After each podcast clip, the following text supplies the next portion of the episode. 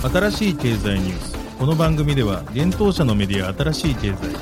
ブロックチェーン、仮想通貨、フィンテックに関する日々のニュース解説を平日毎日音声コンテンツでお届けしています。そして新しい経済ではブロックチェーン、仮想通貨に関するニュース解説記事やインタビュー記事、学習記事などのたくさんのコンテンツを掲載しております。ぜひ新しいひらがな、経済、漢字で検索してメディアもチェックしてください。そして LINE 公式アカウントではメディアの更新情報を配信しております。 LINE 公式アカウントにもぜひご登録ください。この番組はフィナンシェとデジタルエンターテインメントアセット DEA の提供でお送りします。フィナンシェはスポーツチームやエンタメプロジェクト DAO などのトークンを購入して支援ができる新しいクラウドファンディングサービス。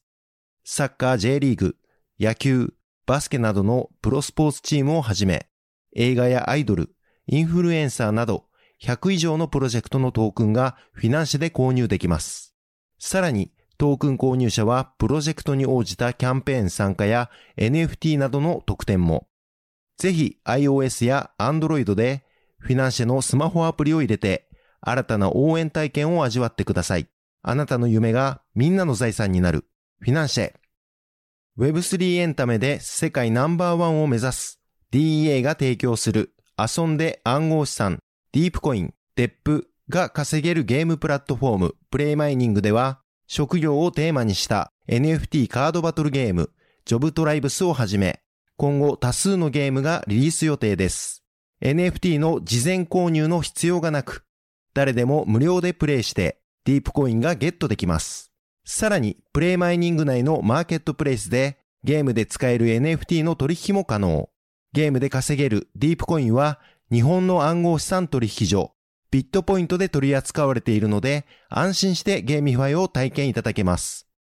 遊んで稼げるだけでなく、世界の誰かを助けられる Web3 ゲームの可能性。まだ遊んでいない人は、プレイマイニングで検索して、ホームページにアクセスして遊んでみてください。メールアドレスだけで登録できます。現当社新しい経済編集部の大塚です。はい、本日は7月の8日金曜日です。今日のニュース行きましょう。アリーバスタジオ、オアシスと YGG ジャパンにトークン出資。日本初ディファイ保険、インシュアダオ MEXC に上場へ。Reddit がアバターシリーズ発表、法定通貨決済へ。LINE のプロフィールアイコン、LINE NFT の LINE に設定可能に。バイナンス、ブラジルレアルの入出金を再開。BTCBOX、トロン、TRX 上場へ。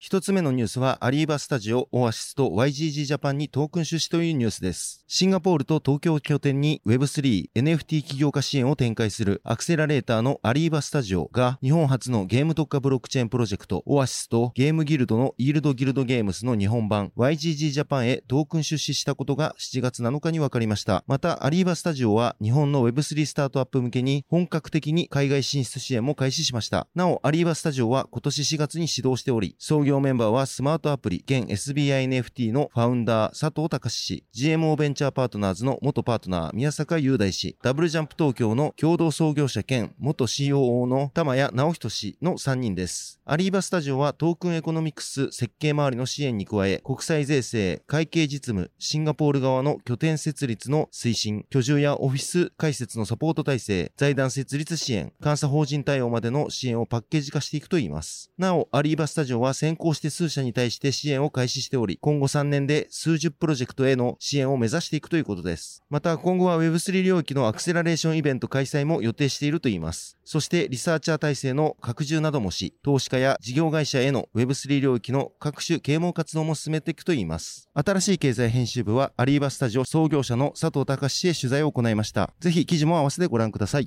続いてのニュースはインシュアダオが MEXC に上場へというニュースです。日本初のディファイ保険インシュアダオのトークンインシュアダオ、インシュアが海外暗号資産取引所 MEXC グローバルに上場することが7月7日分かりました。なおインシュアとして中央証券取引所に初上場となります。インシュアは MEXC のイノベーションゾーンに上場するということです。インシュア USDT の現物取引ペアにて7月8日21時日本時間より取扱い開始となるようです。入金についてはすでに対応しているといいます。インシュア DAO はイーサリアム上の保険市場プロトコルで、プロトコルの運用管理を DAO が行っています。イーサリアムにアクセスできる人であれば、インシュア DAO は KYC なしであらゆる保険の作成、購入、引き受けが可能となっています。サービス自体はイーサリアムブロックチェーンでトークンホルダーにより運営がされます。インシュア DAO を利用すれば、イーサリアム基盤の DeFi プロトコルを通して、利回りなどを得ている投資家がハッキング被害に遭った場合、損害保険金が支払われるようになります。損害保険金が支払いの一例として、ヤーンファイナンスにステーキングした資金がカーブファイナンスに再配置された場合、カーブファイで資金がハッキング、盗難、紛失された場合もカバーされます、と過去にインシュア DAO が説明をしています。インシュア DAO 創業者、芝公氏へ新しい経済は取材をしました。インシュア DAO の現在のステータスについて、そして今後のトークンエコノミクスの方針について聞いています。ぜひ記事も合わせてご覧ください。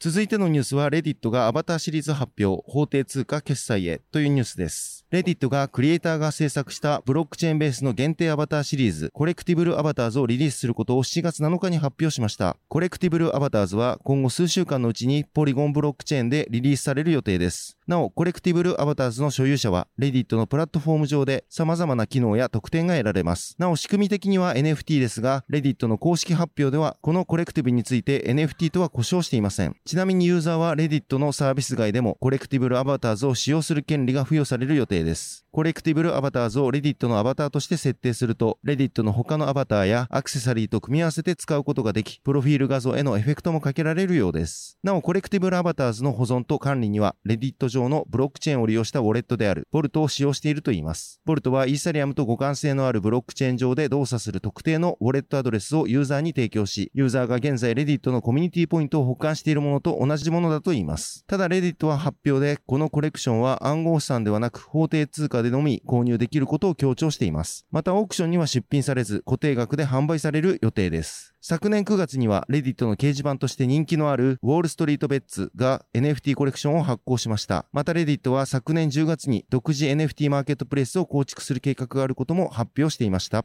続いてのニュースは LINE NFT が体験版プロフィール NFT 提供へというニュースです。LINE Genesis、旧 LVC 提供の国内向け NFT 総合マーケットプレイス LINE NFT が LINE のプロフィールアイコンを LINE ブロックチェーン上で発行された NFT に設定できる機能、プロフィール NFT を提供することが7月7日に分かりました。この機能は体験版として7月8日18時より提供が開始されます。体験版プロフィール NFT の設定は LINE のプロフィールアイコン及び LINE NFT 上のマイページでできるということです。LINE のプロフィールアイコンへの設定の流れとしては、LINE NFT 上で NFT を選択して購入、そしてマイページで NFT を選択後、LINE のプロフィールにも設定するにチェックをすると設定が完了になるといいます。また、プロフィール NFT で設定できる NFT、プロフ NFT by Mint の第1弾が7月8日18時より販売されるということです。また、第2弾のプロフ NFT by Mint については7月22日18時より販売される予定ということです。なお、第1弾については人気キャラクター、ウサギウンのほか、プロフィール NFT リリースに合わせ新しく制作されたミミクルガールズなどが販売予定ということです。LINE NFT は今年4月から提供され、LINE ブロックチェーン上で発行された NFT を売買できるサービスです。現在、キャラクターやアニメ、スポーツ、アーティストなど幅広いジャンルの NFT が約7万点販売されています。LINE NFT では LINE の暗号資産、リンク及び日本円で NFT が売買できます。商品を売買する場合は LINEPay または暗号資産取引所 LINE BitMax のサービス加入が必要となっています。なお、LINE NFT で購入した NFT はデジタルアセット管理ウォレット、LINE BitMax ウォレットで保管ができます。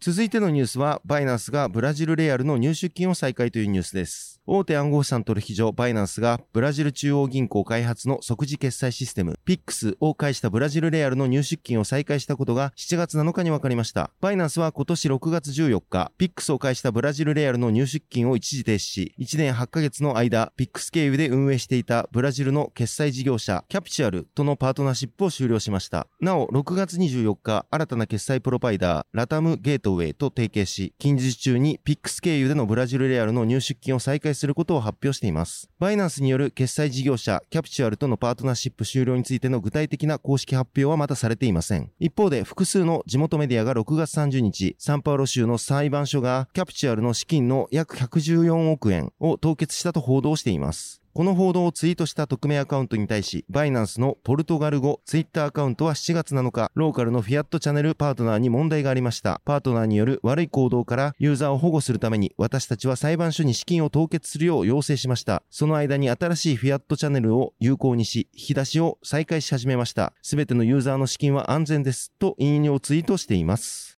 続いてのニュースは BTCBOX で TRX 上場へというニュースです。国内暗号資産取引所 BTCBOX が新たに暗号資産トロン TRX を取り扱う予定であることが7月7日分かりました。発表によると TRX の取り扱いは同取引所提供の暗号資産販売サービス簡単売買で行われる予定です。開始時期などは現状未定のようで、取り扱い準備ができ次第改めて通知されるということです。なお現在 BTCBOX ではビットコイン、イーサリアム、ライトコイン、ビットコインキャッシュ、ドージコイン、ポルカドットを取り扱っており、トロンが上場すると7銘柄を取り扱うことになる予定です。また国内取引所においてトロンが上場するのは5例目となる予定です。現在はビットポイントジャパン、フォビジャパン、OK コインジャパン、DMM ビットコインで取り扱いがされています。はい、本日のニュースは以上となります。このように私たち新しい経済編集部ではブロックチェーン暗号資産に関するニュースを平日毎日ラジオで配信をしております。本日ご紹介したニュースはすべてサイトの方に上がっております。ぜひサイトの方も見に来てください。新しいひらがな、経済、漢字で検索して見に来ていただければと思います。それでは本日はありがとうございました。